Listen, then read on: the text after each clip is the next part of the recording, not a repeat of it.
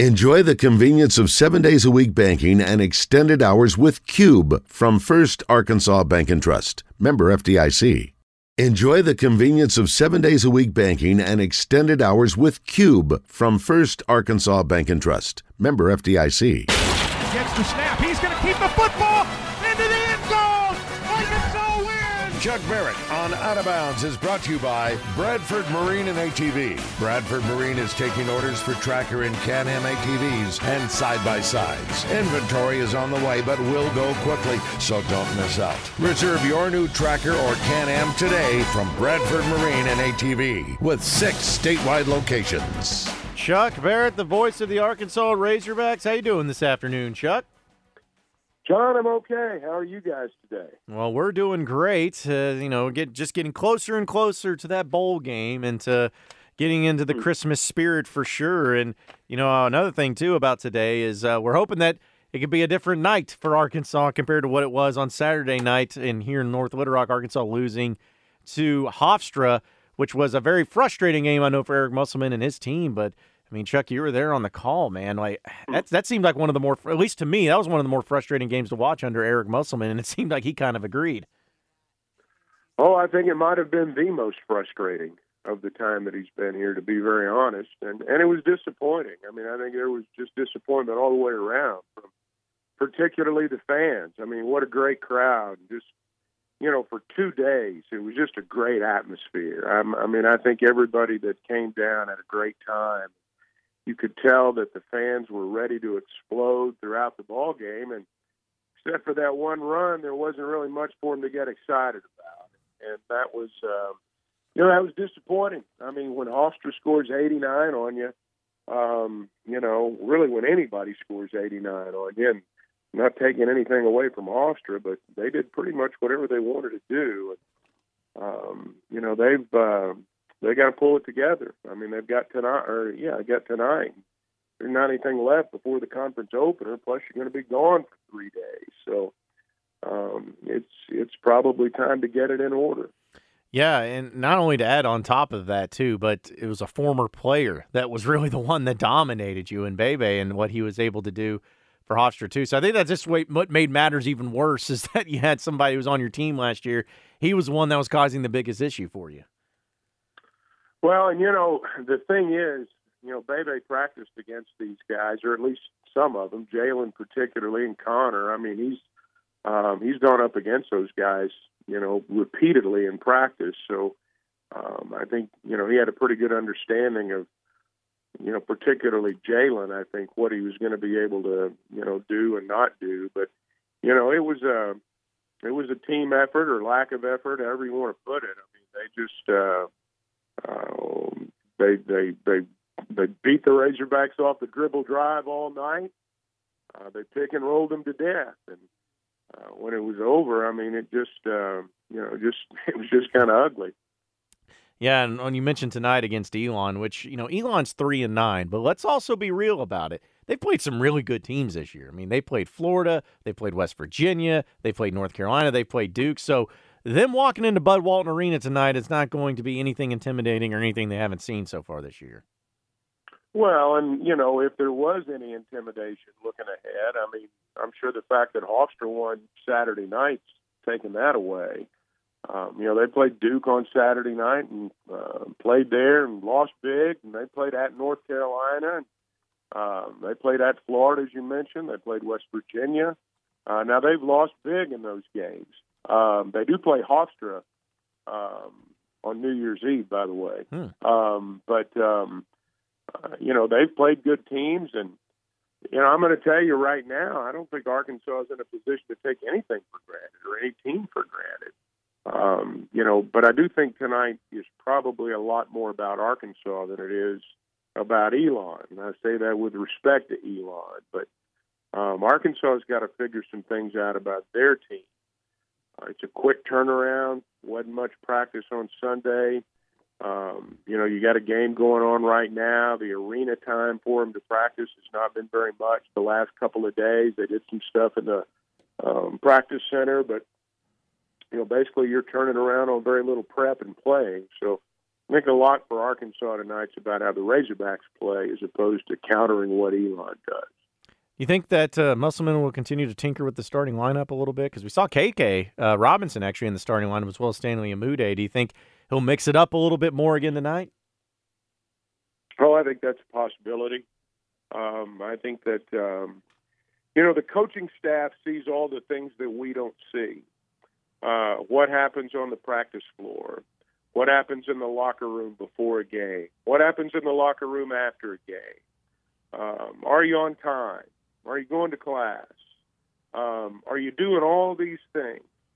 Um, and you know those things contribute to playing time, and they have a role in who starts and who plays. Um, you know, Muss is not a public guy about that stuff, and, and probably will never be. But um, you know, it's a long answer to your question. That yeah, I think he's going to continue to tinker, and I think how guys handle themselves off the floor and work on their games and work on themselves is going to have as much to do with um, who plays as anything else. Yeah, because we've had some people kind of in uh, low key panic mode, at least on these on this show uh, yesterday, especially where they're just starting to think that they're throwing their arms up and make, hey, this is this looks like it could spiral out of control. But my thing is though, Chuck, is it's like I know there's talent on this team. I think we all understand that there's talent.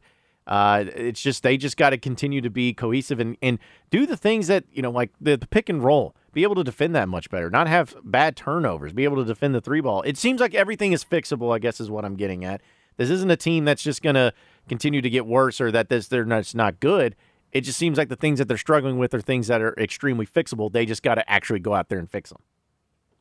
Well, if you think about where they were this time a year ago, um, this is really where it began to, to, to start to come together. If you think about right after the first of the year, they were in conference play and they, um, you know, things didn't, uh, you know, things didn't go quite like they wanted, and uh, Justin Smith kind of emerged as the leader of the team, and you know, as we went on through the year, um, you know, it's not like Jaylin Williams and Davonte Davis were were you know getting a whole lot of minutes early in the year last year. They really emerged after the first of the year, and so I think it's going to be important over the next two or three weeks that uh, they figure out whose team this is. You know, and I'm not just talking about obviously it's Eric Musselman's team, but when they get out there on the floor, uh, who's it belong to? you know, Jalen Tate and Justin Smith kind of ran the show last year, and um, you know they're they're they're they're going to have to be leaders emerge on the floor. Guys are going to have to earn that leadership tag with the way they play, and so um, you know this is this is the pattern that we've seen before under Muss, and uh, but the next two or three weeks are going to be really important. There's no doubt about that. Speaking with Chuck Barrett, the voice of the Arkansas Razorbacks, thanks to Bradford Marine ATV here on Out of Bounds. Chuck, trying to shifting gears a little bit to, to Razorback football. Obviously, bowl preparations are underway. We've got to hear from Sam Pittman and dealing with some of the practices and everything. But one of the things was Trey Williams. Uh, of course, uh, he was arrested Sunday morning uh, for DWI, but then he opted out of the bowl game and is going to forego uh, his uh, his senior year or his, his next year, as well as the bowl game. But looking at the absence of him, he was really good this year. He was a he was a big time player. How how do you feel like they're going to be able to try to fill that void of him not being on the team for this bowl game? Well, I'm certainly not going to suggest you're better off without Trey Williams because I don't believe that. Um, I do think that that's a spot where some guys can, you know, they they cross trained as they call it, uh, some of it's going to depend on whether or not they're in a three or a four down line front. I'm sure we'll see both during the course of the game.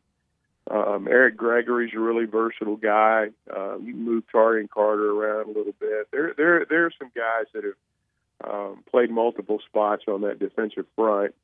Uh, Stewart will play more, I'm sure. Um, Zach Williams probably play more. So um, I think personnel wise, um, I don't think it's going to be a dramatic drop off. Again, I'm not suggesting you're you're better off without him because you're not. But you know, if you look at his sacks, I mean, they, they came in bunches, and some of them came in the first of the year, and um, you know, he he uh, got himself in a bad spot, and and and they're not going to be able to have it. So. Um, you know, there are there are good players at that position though, and I, I think they'll be fine on the defensive front. Well, and it's just cool to see, like, speaking of Trey Williams and all of that, like the transfers and the immediate impact that these guys had. Like, you know, last year you thought the team did pretty well and they were going to be better this year, which they were for sure. But it just goes to show you that, like, man, you can go into that transfer portal and immediately make a difference. I mean, you can immediately get guys on the defensive line, which might be one of the two most important position groups besides the offensive line to be successful in the SEC to make it work. And, and it was just really cool to see those three guys, especially on the defensive front, come in, not being with the team last season, and make all the difference in the world on that defensive front. Well, you can certainly improve yourself with the transfer portal. I mean, there's no doubt about that. Now, obviously, we pay attention to all the guys that hit. Uh, there are a lot more than this, just to be very frank about it. I'm going to be interested to see if there's not some leveling off on this portal as we move through the next few years. Um, you know, it's a double edged sword. You get performance from these guys, and it certainly helps you. Um, you know, the flip side of the coin is a lot of times when they're transferring toward the end, um, they're trying to improve their stock, and sometimes if you get to a bowl game, they um, they've done what they needed to do and they move on. And so, um, you know, there's there's I don't believe uh, that there is the uh, the same feeling uh, that the you know that a kid's going to have that's been there three or four years. Am I be mistaken on that, but um, that's that's that's hard to pull off in a short amount of time. So you can improve yourself. There's no doubt about it. It's a hit and miss deal. It's a trade off. Uh, but you know, when you look at what Trey did, and I think you know more specifically when you look at what John Ridgeway did, you know, early in the year, particularly, I, I think that Arkansas benefited from that. They got some new ones coming in, and you can get them to buy in. Uh, some of these guys can help you in a hurry. Oh, there, there's no doubt about it. And uh, it's funny, Chuck, because I we had Coach Z on last week, and he was talking about the travel arrangements and going down to the Razorback football game. He's saying that he's actually going to be there later because he's going to Starkville for the Razorback basketball game because he didn't want to miss out on that. As far as for you, though, what's your week look like when it comes to the bowl game itself, as far as flying in and all that? Uh, I, I, assume you will not be in Starkville that Wednesday, but how does that shape up? Oh, let me tell you something. This not this this, this was Matt Zimmerman didn't have anything to do with this decision. He's saying I didn't want to miss that. Here's the truth: we're both going to be in Stark. Oh, okay. We're both going to do the basketball game that night. We're going to fly back with a basketball team. We're going to get here late, get back to Fayetteville late.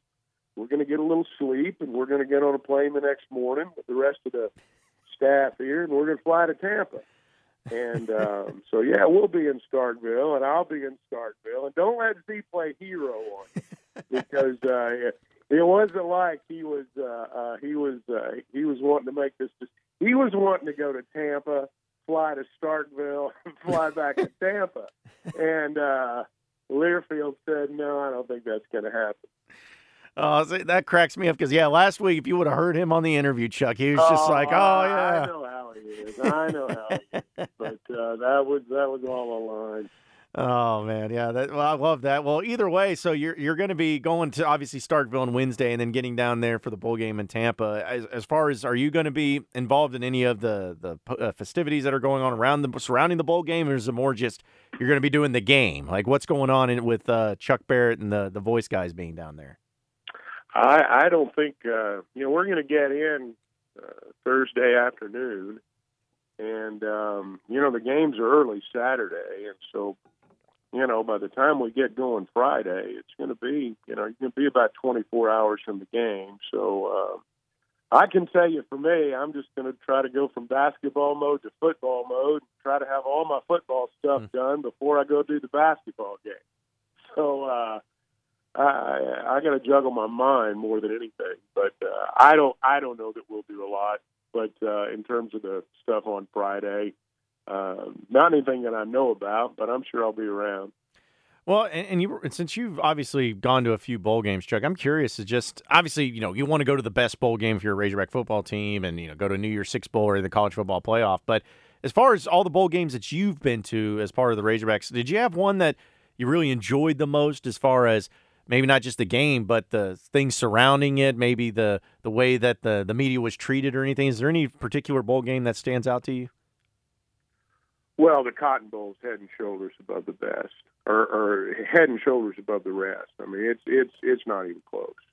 Uh, they are uh, the most hospitable.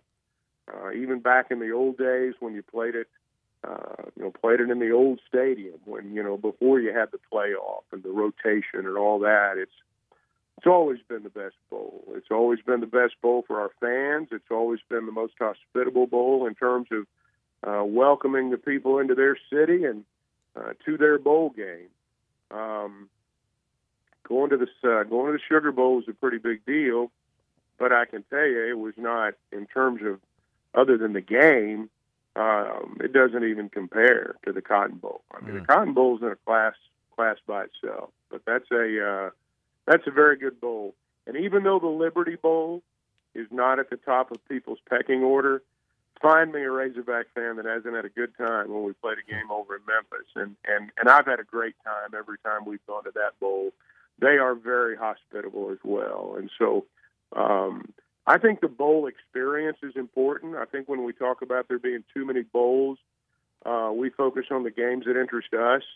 Um, I've been to some great bowls, and I've been to some, you know, by comparison, minor bowls, and some might even call insignificant bowls. I've never one time after the bowl heard somebody say, "Man, I wish I hadn't gone."